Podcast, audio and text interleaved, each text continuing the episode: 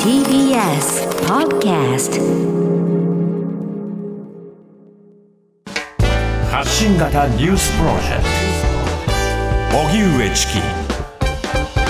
セッション。中国が侵攻なら台湾を防衛、バイデン氏が明言。アメリカのバイデン大統領は18日に放送された CBS テレビの単独インタビューの中で、台湾に対し中国の武力侵攻があった場合はアメリカ軍が守ると明言しました。同時に一つの中国政策に同意していて、台湾の独立を奨励してはいないと話し、ホワイトハウスもインタビューの後 CBS テレビに対してアメリカの政策に変更はないと説明したということです。バイデン大統領は今年5月に日本を訪れた際にも台湾有事の対応について軍事的な関与を行う用意があるとの考えを示しています。そのような中、台湾の南東部で昨日発生したマグニチュード 6.8 の地震で当局によりますと怪我人は146人に上り、1人が亡くなりました。それでは台湾に関連したニュースについて、台湾情勢に詳しい台北市在住のジャーナリスト本田義彦さんにお話を伺います、はい、本田さん、こんにちは。こんにちは、よろしくお願いします。よろしくお願いいたします。まず先日発生した地震の状況なんですけれども、今回の地震、発生した地域というのはどのあたりなんでしょうか。はい、発生した、花蓮というところなんですけれども、太平洋に面した台湾東部の町で、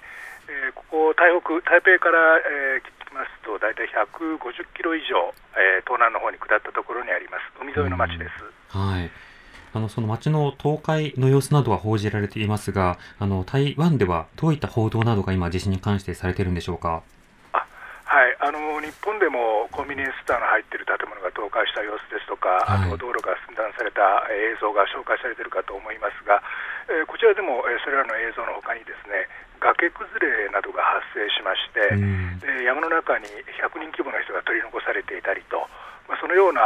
映像、報道が中心になって被災状況が報じられています。やはり建物が崩壊する映像はですね、こちらでもかなりの衝撃を持って受け止められていないようです。また救助や支援に関する報道などはどうでしょうか。はい、台湾の東部は台北ですとか台中高雄といった大都市のある西部に比べて交通の便があまり良くないということもありまして、その支援がですね、やはり交通手段の関係もあって西部に比べて、なかなか届かないんじゃないかといった懸念も報じられていました。ただ今のところはですね、先ほど、申し上げた山の中に閉じ込められていた人たち、道路の状況が改善して、山を降りたとか、少しずつですが救済、そして復旧が進んでいると伝えられています。台湾ではこれだけの規模の地震というのはどれくらいの頻度で起きているんでしょうか。そうですね、今見ています2018年に比較的大きな規模の地震がありました、台湾は日本同様に地震の多い土地柄で、地震そのものは決して珍しくはありません、ただ、1999年に台湾も大きな地震がありましたが、今回の地震も含めてですね、これほど大きな規模の地震というのはそれほど頻繁にあるわけではないんですね、ですからそういう意味では多くの人はかなり驚き、そして恐怖感を感じたんじゃないかと感じています。まずは救命のフェーズ、そして時間をかけて復旧などが必要だということになるかと思いますが、市民の反応というのは今のところいかがでしょうか。そうですね、昨日地震が発生した直後、これは主に台北市内が中心なんですけれども、やっぱり揺れたねと。で、場所によっては例えば、机の上のもの、本棚のものが落ちたりもして、そういう意味では、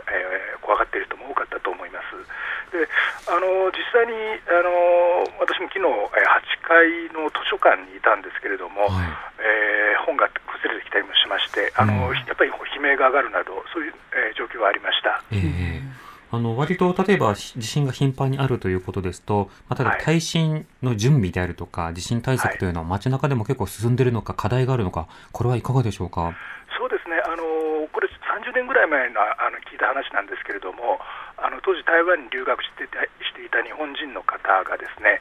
図書館で勉強していたところ地震があって、で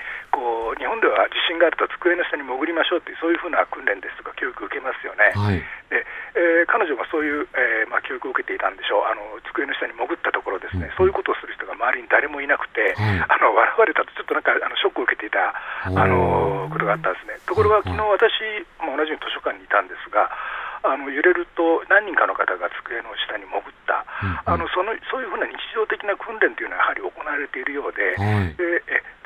1999年台湾地震なども含めていくつか大きな地震を経験したということもありますし、はい、あと日本の阪神大地震、あと東北の東日本大地震など近隣諸国での地震災害の映像などを見ていまして、そういう意味ではその防災意識というのは直接の経験あるいは間接的な経験も含めて、はい、市民の間で、徐々に高まっているという感じがします。なるほど。またそうした中で状況が分かり次第さまざまな支援が探られていくということになるかと思います、はい、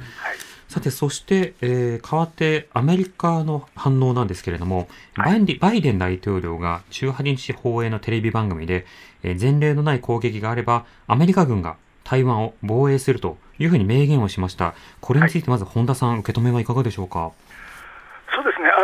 まずこちらのメディアの扱いを見ていますと、はい、先ほど話題に上りました台湾の大きな地震のニュースがやはりかなりの比重を占めていることもありまして、メディアでの取り上げ方は今年5月、バイデンさんが訪日した時の発言ほど大きいという感じはありません、ただいずれのメディアでもこの発言の内容そのものについては、それなりに詳しく報じられている感じはします。なるほど。また対中国をめぐっては台湾内でのその意識、世論調査のあり方、その点というのは特徴的なものいかがでしょうか。はい、そうですね。中国からのその軍事的な脅威あるいはその圧迫というのが強まっているという感じはおそらく台湾の人々の間でも広範にそのような受け止めはあるかと思うんです。はい、ただですね、ここ1、2年、特にその台湾の西南海域で中国人民解放軍の、軍用機が頻繁に飛来するといった、ニュースが報じられたりですね、台湾の人々にとってその中国軍機の接近などに代表される軍事的な、圧迫ですとかプレッシャーというのはある種日常化しているところがあって、はい、その分なんていうんですかね、それに対する恐怖感とかそういうものがやや麻痺している、そういうふうな感じも受け止められます。緊迫に慣れていく、つまり今まで異常だったものが、当たり前の光景になっていくということになっているわけですか。そういう感じがしますね。日常化しているような感じがします。はい。またこれ以前から台湾でも、あるいは以前は香港でもそうだったんですが、自分たちのアイデンティティなどを尋ねると、中国人であるというよりは、台湾人あるいは香港市民という、そうした意識というのも広くありました。それは今でも同じでしょうか。はい、基本的にその趨勢というのは変わってはいないと思います。ただ一方でですね、その中国と台湾の、特にその経済面での関係というのはここ数年小さくならずにむしろ拡大する傾向にあります、はい、でそのような非常に複雑な関係がありますので中国との関係をどのように処理すればいいのかというのはこれは台湾の人々一人一人にとってやはりその大きな課題になっている、そういうふうな感じがしますね。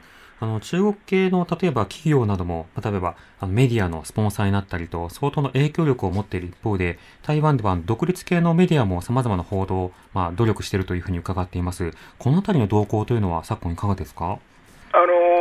台湾その独立系というのはその台湾独立派に近いというふうに、台湾のインディペンデント系、つまりその大資本による企業ではなくてという方ですね。はい、はい、それは今ネットの時代ですから、そういうふうなメディアも含めて様々な活動は行われていると思います。はい、ただなんていうんですかね、やはりその今特にその中国とアメリカとの関係が非常にその今厳しく対立状況が厳しくなっているという中で、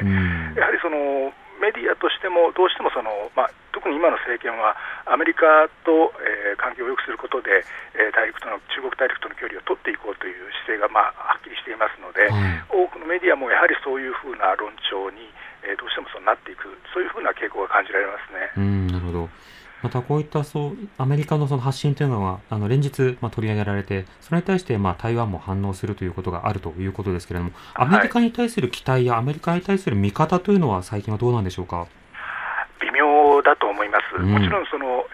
中台関係が緊張し、万一その軍事的な衝突が発生すればアメリカが、助けてくれる、米軍介入してくれるんじゃないかという期待、これを持つ人は当然いるんですが、はい、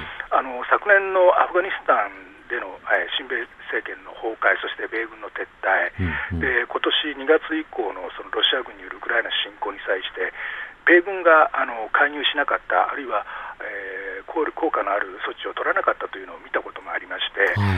実際そのいわゆる台湾有事というものが発生した場合、米軍が本当に介入するのだろうかと、その辺に懐疑的な、台湾の人が増えたように思います。最近の世論調査でもですね、台湾でもし、有事が発生した場合、米軍が介入するかしないか、調査によっては、米軍が介入するだろうと予測する人が多い場合もあるんですが、その逆の場合もあります。ですから、その時々の空気によってアメリカに対する期待そのものは存在すると思うんですが、それをどこまで信じればいいのだろうか、それはかなりその左右されている感じがしますね。決して楽観視はされていないということなんですか。はい、無条件に楽観視するというふうな空気は今はないように思います。なるほど、わかりました。本田さん、ありがとうございました。ありがとうございました。ありがとうございました。台北市在住のジャーナリスト本田義彦さんにお話を伺いました。 TBS ラジオ荻上チキ